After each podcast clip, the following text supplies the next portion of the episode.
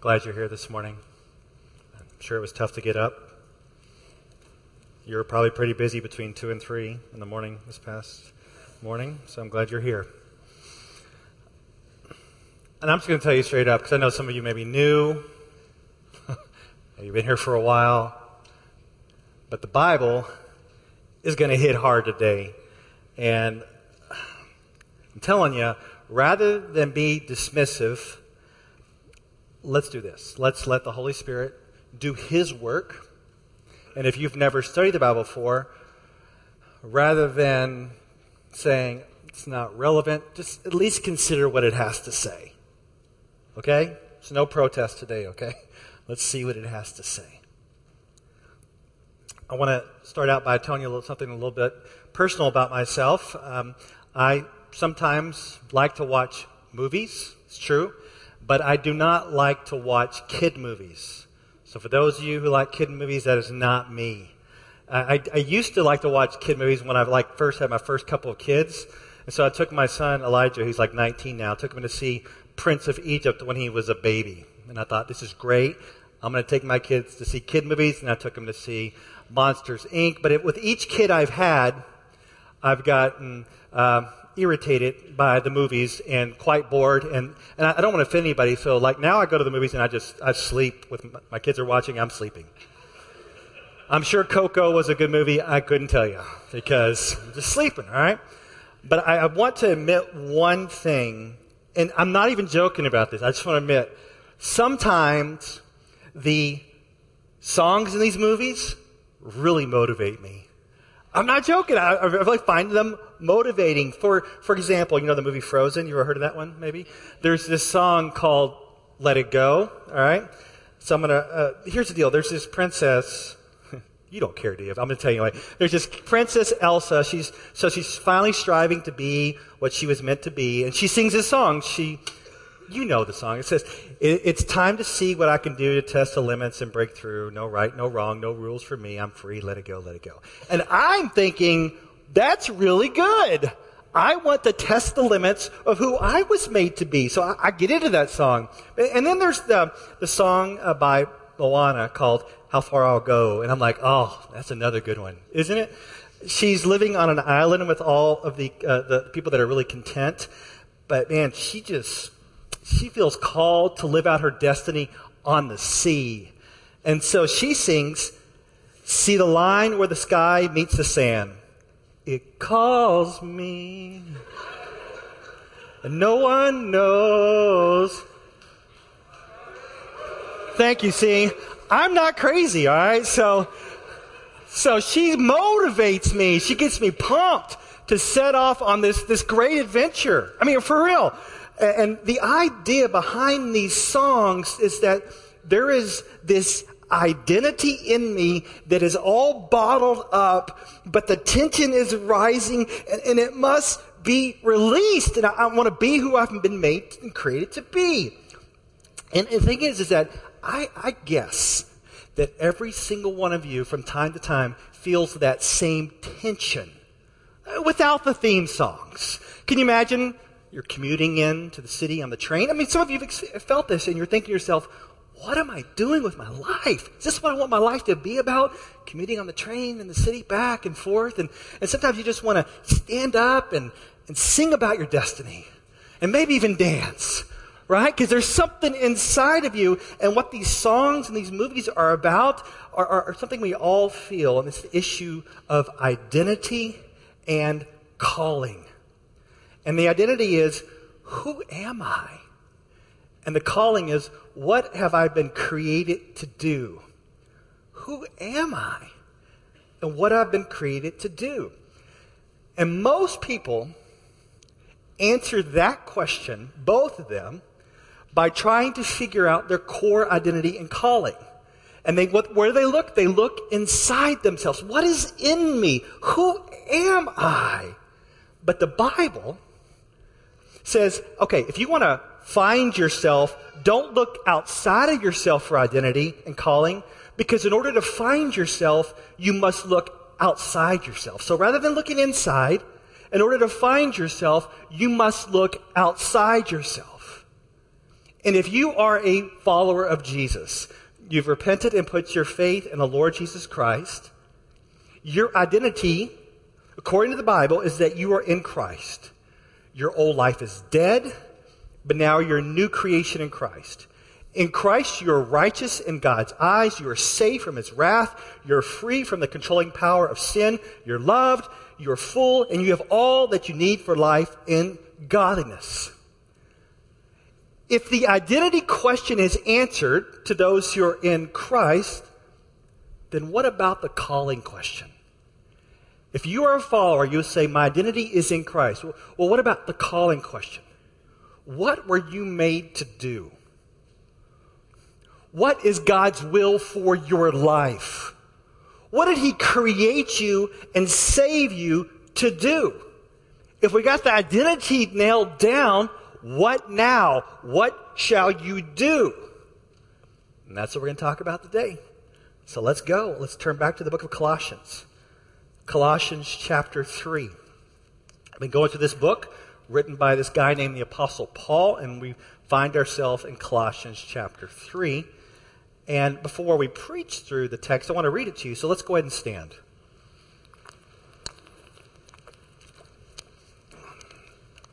Colossians 3, starting in verse 5.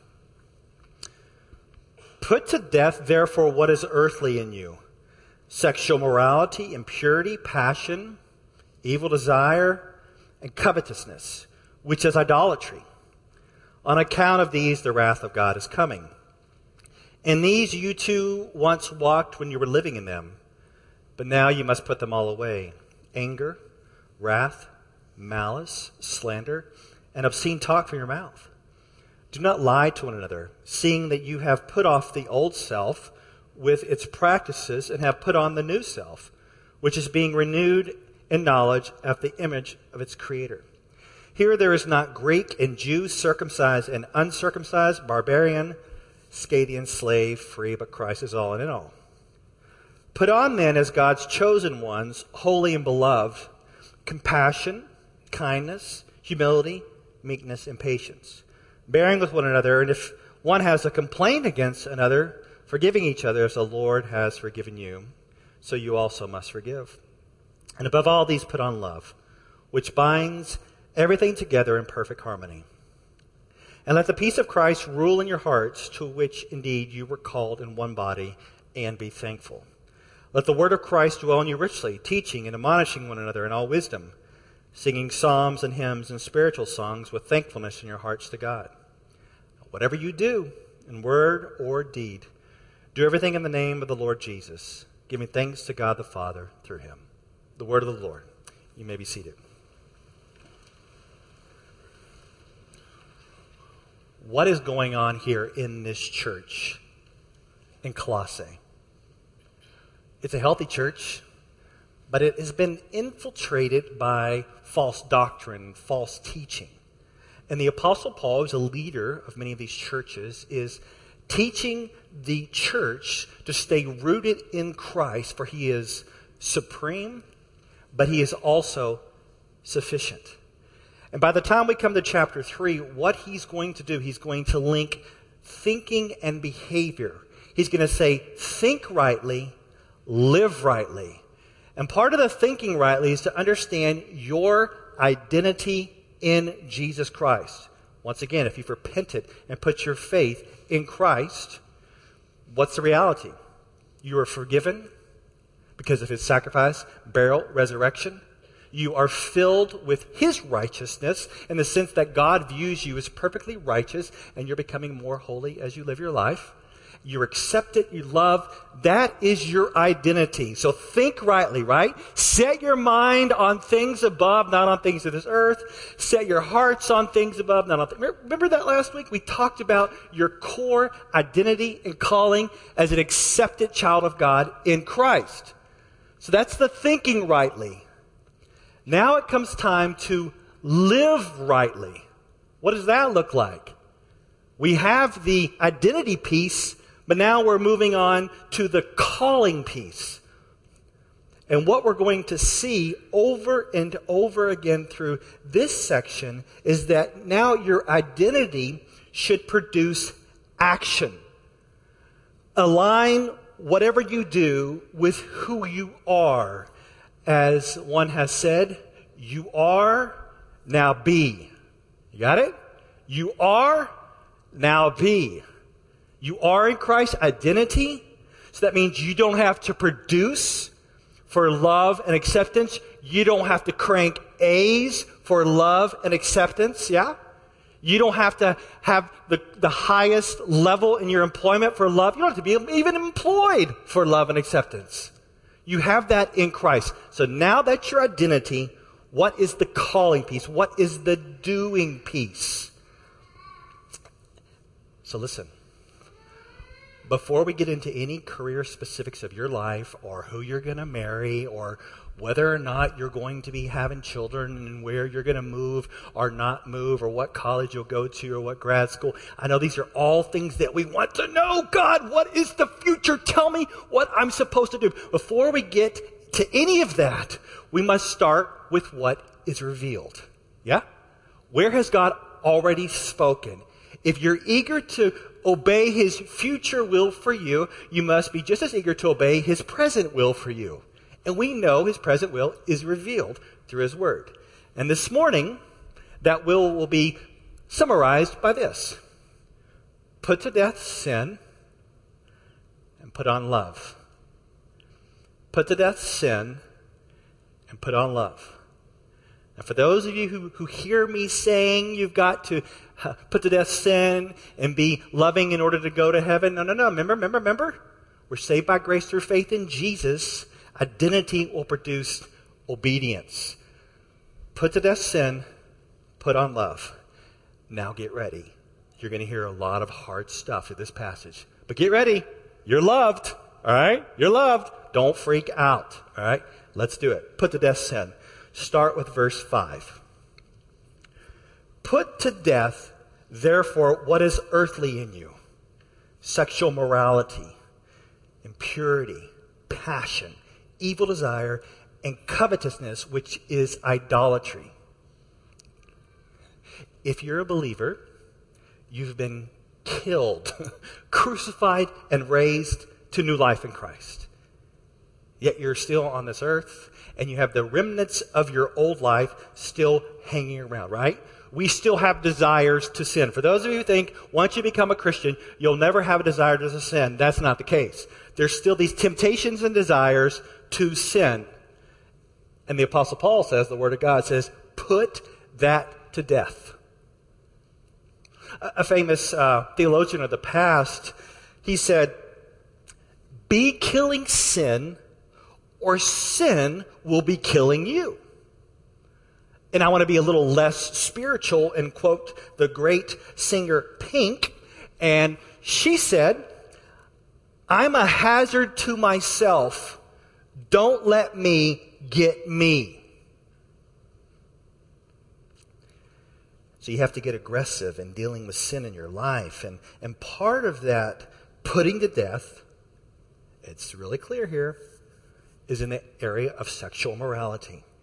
Did you see the five descriptors, descriptors in verse 5? You see it? It talks about sexual morality, impurity, and passion, which is lust, evil desires with an inward bent toward immorality, and even covetousness, which means one is greedy for more immorality. This passage here, it's, it's like the sexual morality is ratcheted up to include more deviancies. So it, it's almost like you would say pornography is not enough, but now it must include scenes of abuse and involve children, right? So that's, that's what's happening. It's a ratcheting up of sexual morality. And the Bible calls this idolatry.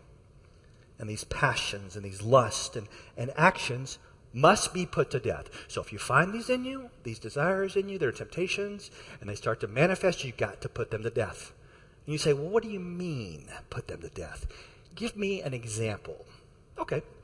Let's ask Jesus. Jesus, struggling with lust. What should I do? And Jesus would say, Let me tell you. And he'll say this in Matthew 5, 29 through 30. If your right eye causes you to sin, tear it out and throw it away. For it is better that you lose one of your members than that your whole body be thrown into hell. And if your right hand causes you to sin, cut it off and throw it away. For it is better that you lose one of your members than that your whole body go into hell. Who's first? Yeah? These are pretty extreme. I know he's speaking in extreme forms. Not that he wants you to actually poke and cut, but he wants you to take aggressive measures against sin. So it may seem strange to cut off access to sexual morality through technology. But if that seems extreme for you, and if that's your struggle, just think about cutting your hand off. Yeah? It may, it may seem extreme to, to not go to those places where you may be tempted to lust, but think about poking out your eyes.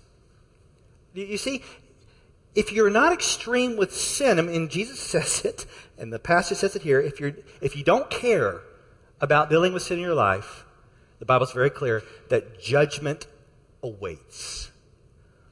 Look at verse 6. Verse 6. On account of these, the wrath of God is coming. In these too you once walked, and when you were living in them.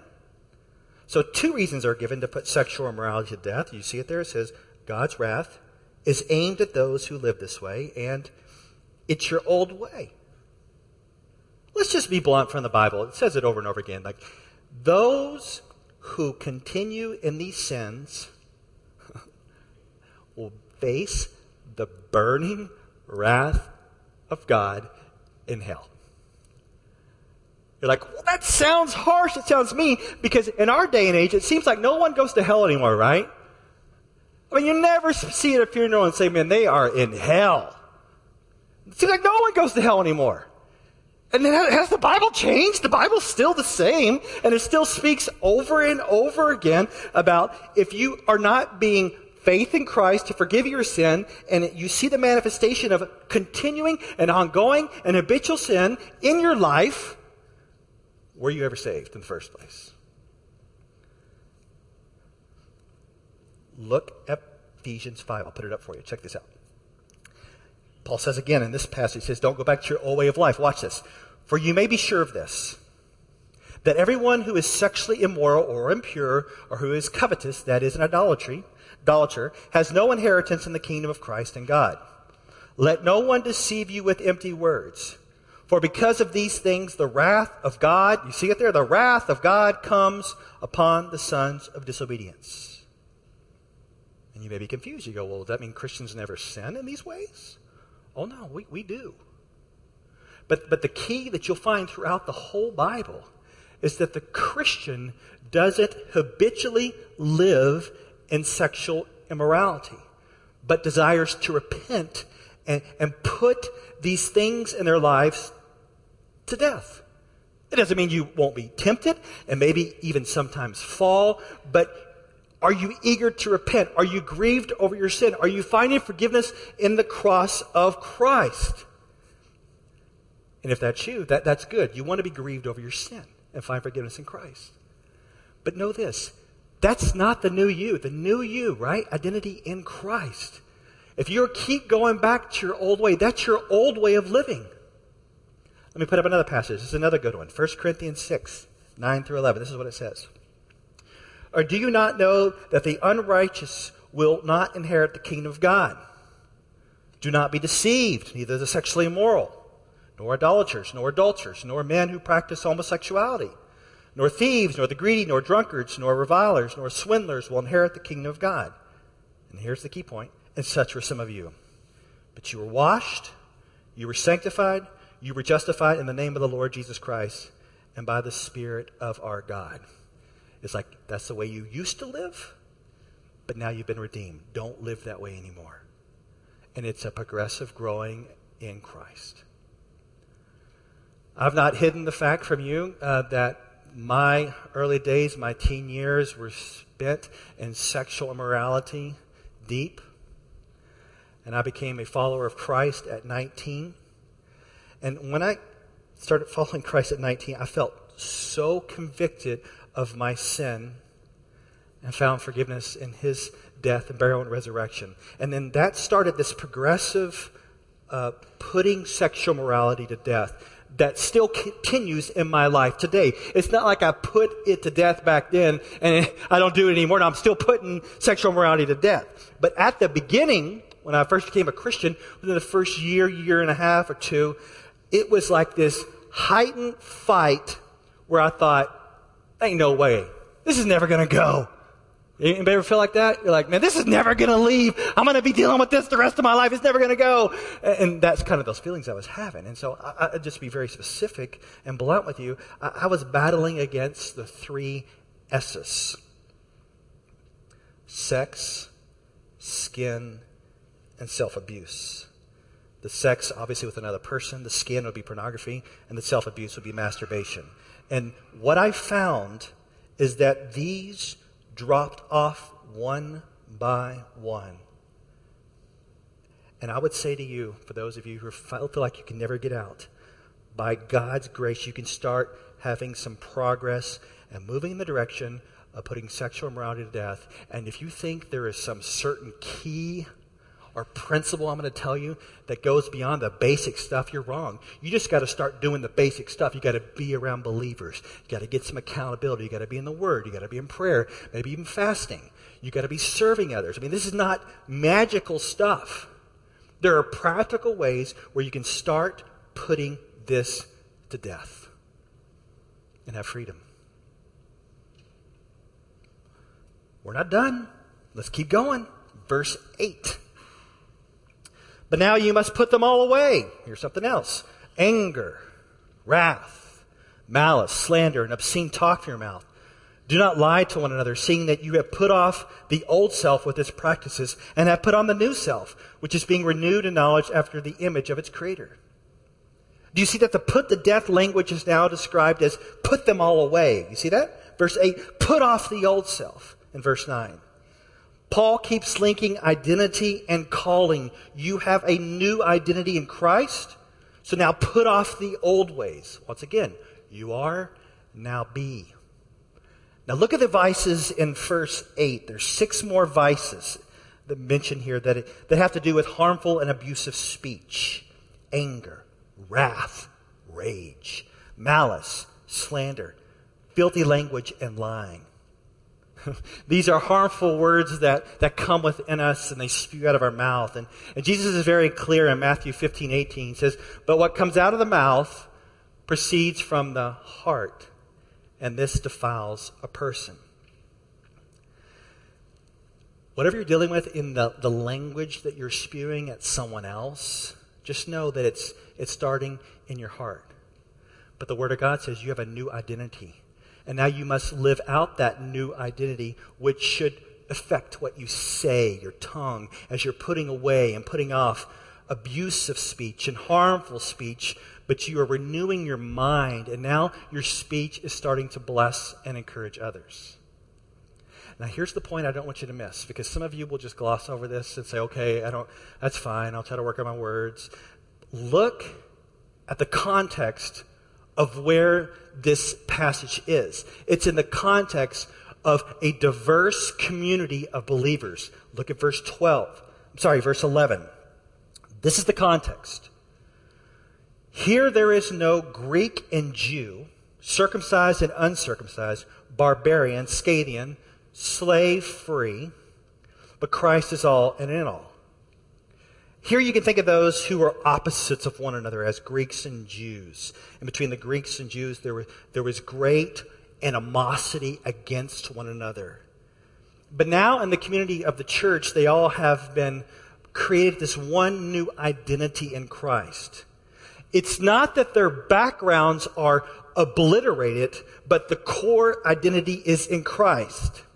And for us at EBF, that means there must be no racial or ethnic slander, no wrath directed at, a certain people group, and, and no obscene talk aimed at certain segments of the congregation, because Christ is all and in all. On fr- Friday, I, I, read this article um, from the New York Times, and the article was titled, Why Black Worshippers are leaving white evangelical churches. Now, you can read it later on your own for all the details. Um, it's mainly a story about what happened in a predominantly white megachurch in Texas, which is the church is not too far from where my in-laws live in Texas, so I'm familiar with that church. But it's a really discouraging article because it's, it's not only that what is what was the experience of African American worshipers in this white church, it, that they, they experience that almost like dismissive things. Dismissive things were said to black worshipers about their experience in life. But if you also read the article, you'll see that in addition, there was outright derogatory and racist things that were said to them. How can that be? Are, are, you reading Colossians 3 and what should come out of your mouth in this context? That there must be no racial or ethnic slander, no wrath directed at certain people group, and no obscene talk aimed at certain segments of the congregation because Christ is all and is in all. We must examine our hearts and our minds and what comes out and the way we, we view one another and, not, and not, maybe not listen to one another and not love one another. And those things we need to put to death. Put to death sin. And now we flip to the next part. Put on love. Here's some of the positive things that you can do I'm putting on love. I put to death sin, now put on love. Verse 12. Put on then as God's chosen ones, holy and beloved, compassionate hearts, kindness, humility, meekness, and patience, bearing with one another, and if one has a complaint against another, forgiving each other as the Lord has forgiven you. So also you must forgive. And above all these, put on love, which binds everything together in perfect harmony. Oh, I like this. We, are identified the same way as the Old Testament saints were identified. We're called, you see in verse 12? We're called the chosen ones, holy and beloved. In Christ, we're chosen by God and, set apart for Him and loved. And out of this, once again, new identity comes action of compassion, kindness, humility, meekness, and patience, bearing with one another, forgiving one another, and ultimately, it's love that, that binds everything together in perfect harmony. This past uh, two, three months ago, I don't usually hardly ever make New Year's resolutions, uh, but I decided um, to make a New Year's resolution. And I, I've not been good at New Year's resolutions because I don't really make them, don't really care. A few years back, I made one resolution. My family knows this. I made a New Year's resolution that every single day I would drink Coke. I kept that one for two years. It's awesome.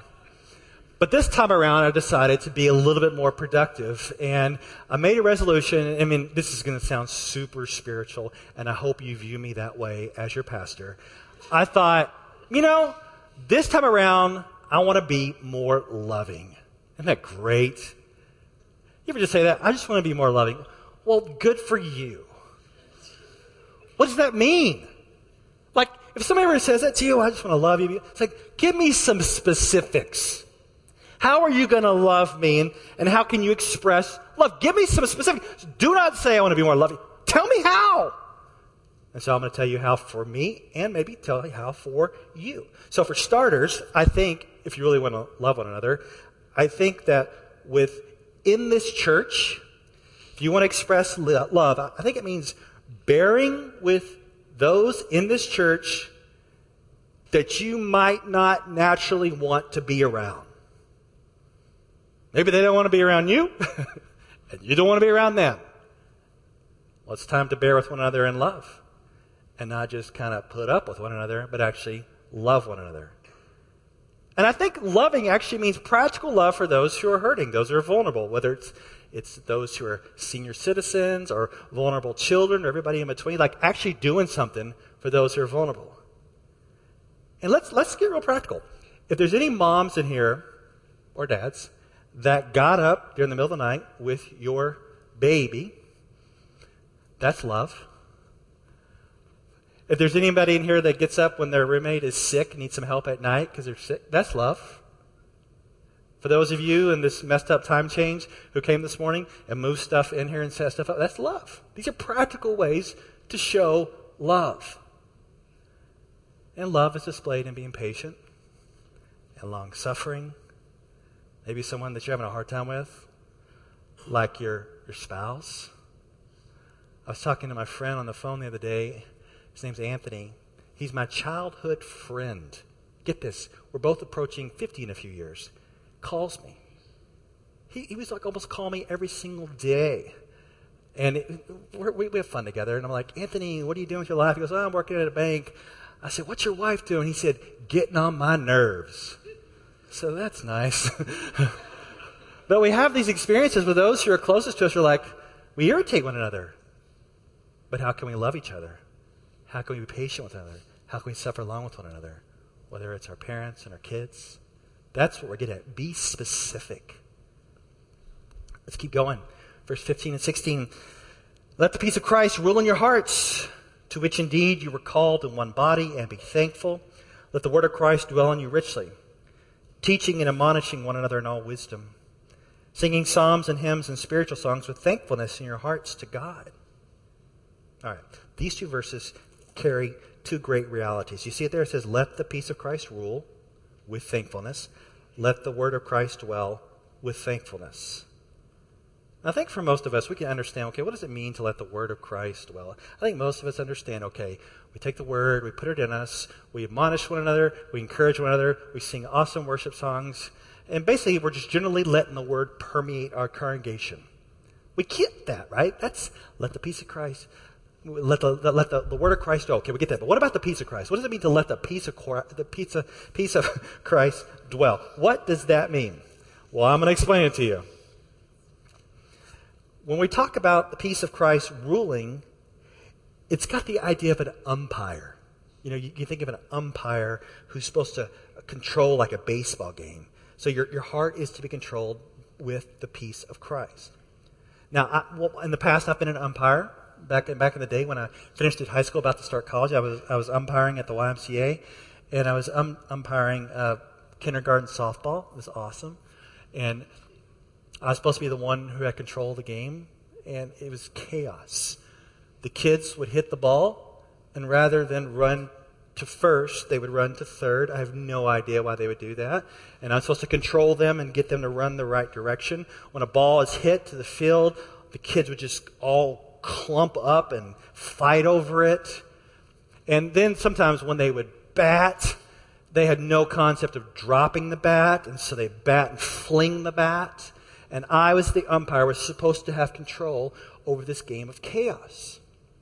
That's the lingo we got going here that the peace of Christ is to be like an umpire in your life. Are you letting it rule? Like if I said to you right now, are, are you at peace with what's going on in your life?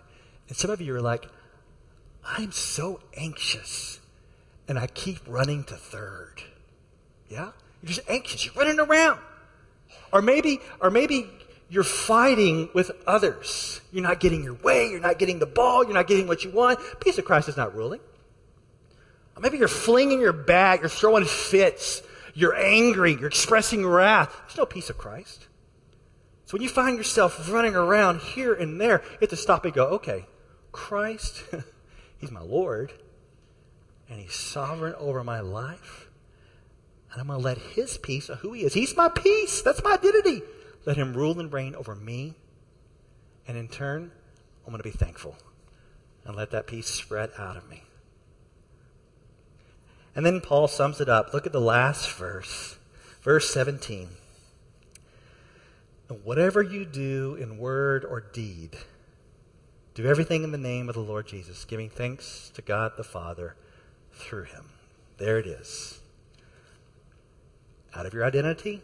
Do all centered on Christ with thanksgiving. Out of your identity, say all centered on Christ with thanksgiving. And so we go back to the identity piece. We say, okay, who am I? Who am I? Who are you? Huh? Well, your identity is in Christ. Do not look inside yourself for identity, but look outside yourself at Christ. And the calling question is what have I been created to do? Well, be who you are in Christ. You are and now be. Now let's go back to this figuring out your future. I'm about to try to help you, okay? Here's some career counseling, maybe, some coaching advice. Perhaps you want that. What is God's will for your future? I know some of you are trying to figure this out, and summer is approaching fast. Some of you are going to graduate. What are you going to do? You have no idea. It's time for transitions. What are you going to do? I don't know. And what do you do? You want God, tell me, don't you love it? Tell me your will for me. Tell me where I'm going to go to school. tell me where I'm going to live. Tell me who I'm going to marry. Tell me about my kid. Tell me, tell me. And what you're doing, you spend a lot of your time asking for God to reveal His will to you. Yeah? Lot of you. Yeah, tell me your will, God. And sometimes, listen very carefully, you want God to lead you on the specifics of what's next, but you're not willing to obey Him on His specifics of what's now. So many of you are saying, God, what's next? God, what's next? God, tell me, what is next? Tell me, God, please tell, you reveal it to me. What's next? And God's word's like, what about now?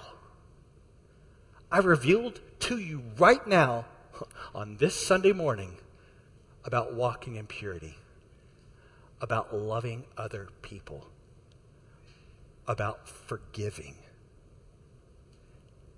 I was just, can you imagine from God's perspective, right? Here's God's perspective, okay? I don't know what his perspective is, but I can see it from his work. Just imagine he's hearing your prayers come to him and you're praying, God, show me what to do. Show me. Just show me. And he hears all these prayers. And if he could speak to you, he's like, you want me to tell you about what's next for your life, my will, what's next, and you're not even obeying what I've already revealed to you right now. I mean, think about it. From God's perspective, why should He tell you what's next? You don't have to get to a place of absolute perfection, but if you're in this habitual, ongoing sin, it's not going to be made clear to you. Everything's going to be muddled. If you, if you harbor bitterness in your heart and, and anger, you don't want to forgive, and yet you want God to tell you what's next, why should He tell you about what's next when you're not dealing with what's now? So, how about this? Maybe put the what's next prayers on hold for a while and say, okay, God, you've already revealed your will to me. It's clear enough. Let's deal with what's now. And some of you, I mean, just to put it in just these terms, so, I'd never say this, but, but some of you just need to get right with God. You're just not right with God. You're doing your thing. And you want God to bless you, but you're not right with God. You need to pull back and have some time of like, okay, what is going on? And sometimes a confession, turning away from your sin, and finding forgiveness in the cross of Christ. Maybe for the first time. And for those of you who have totally fixated on the future and not what God wants you to do right now, maybe you need to repent of that as well. Say, God, forgive me for overlooking my life with you right now. And let's just do that now. Let's do it right now. Let's not wait till later. Let's do that right now. Let's talk to God through Jesus right now. Let's pray.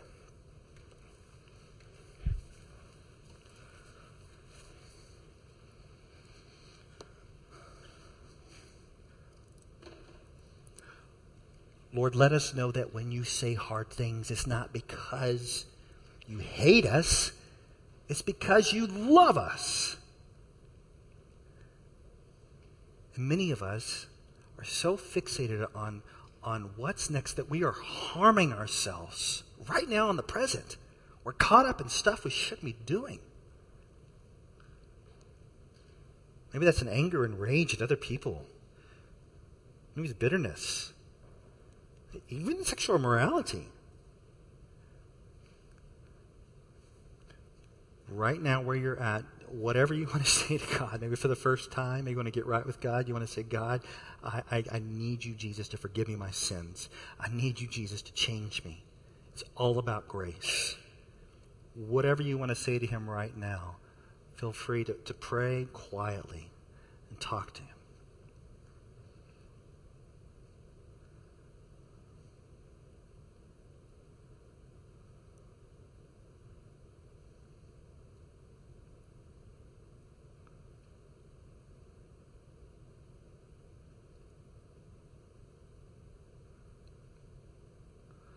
Lord, help us to hear you today and walk with you today. Not next week, not next month, not the summer, not next, right now. Help us to walk with you today. And we ask this in Christ's name. Amen.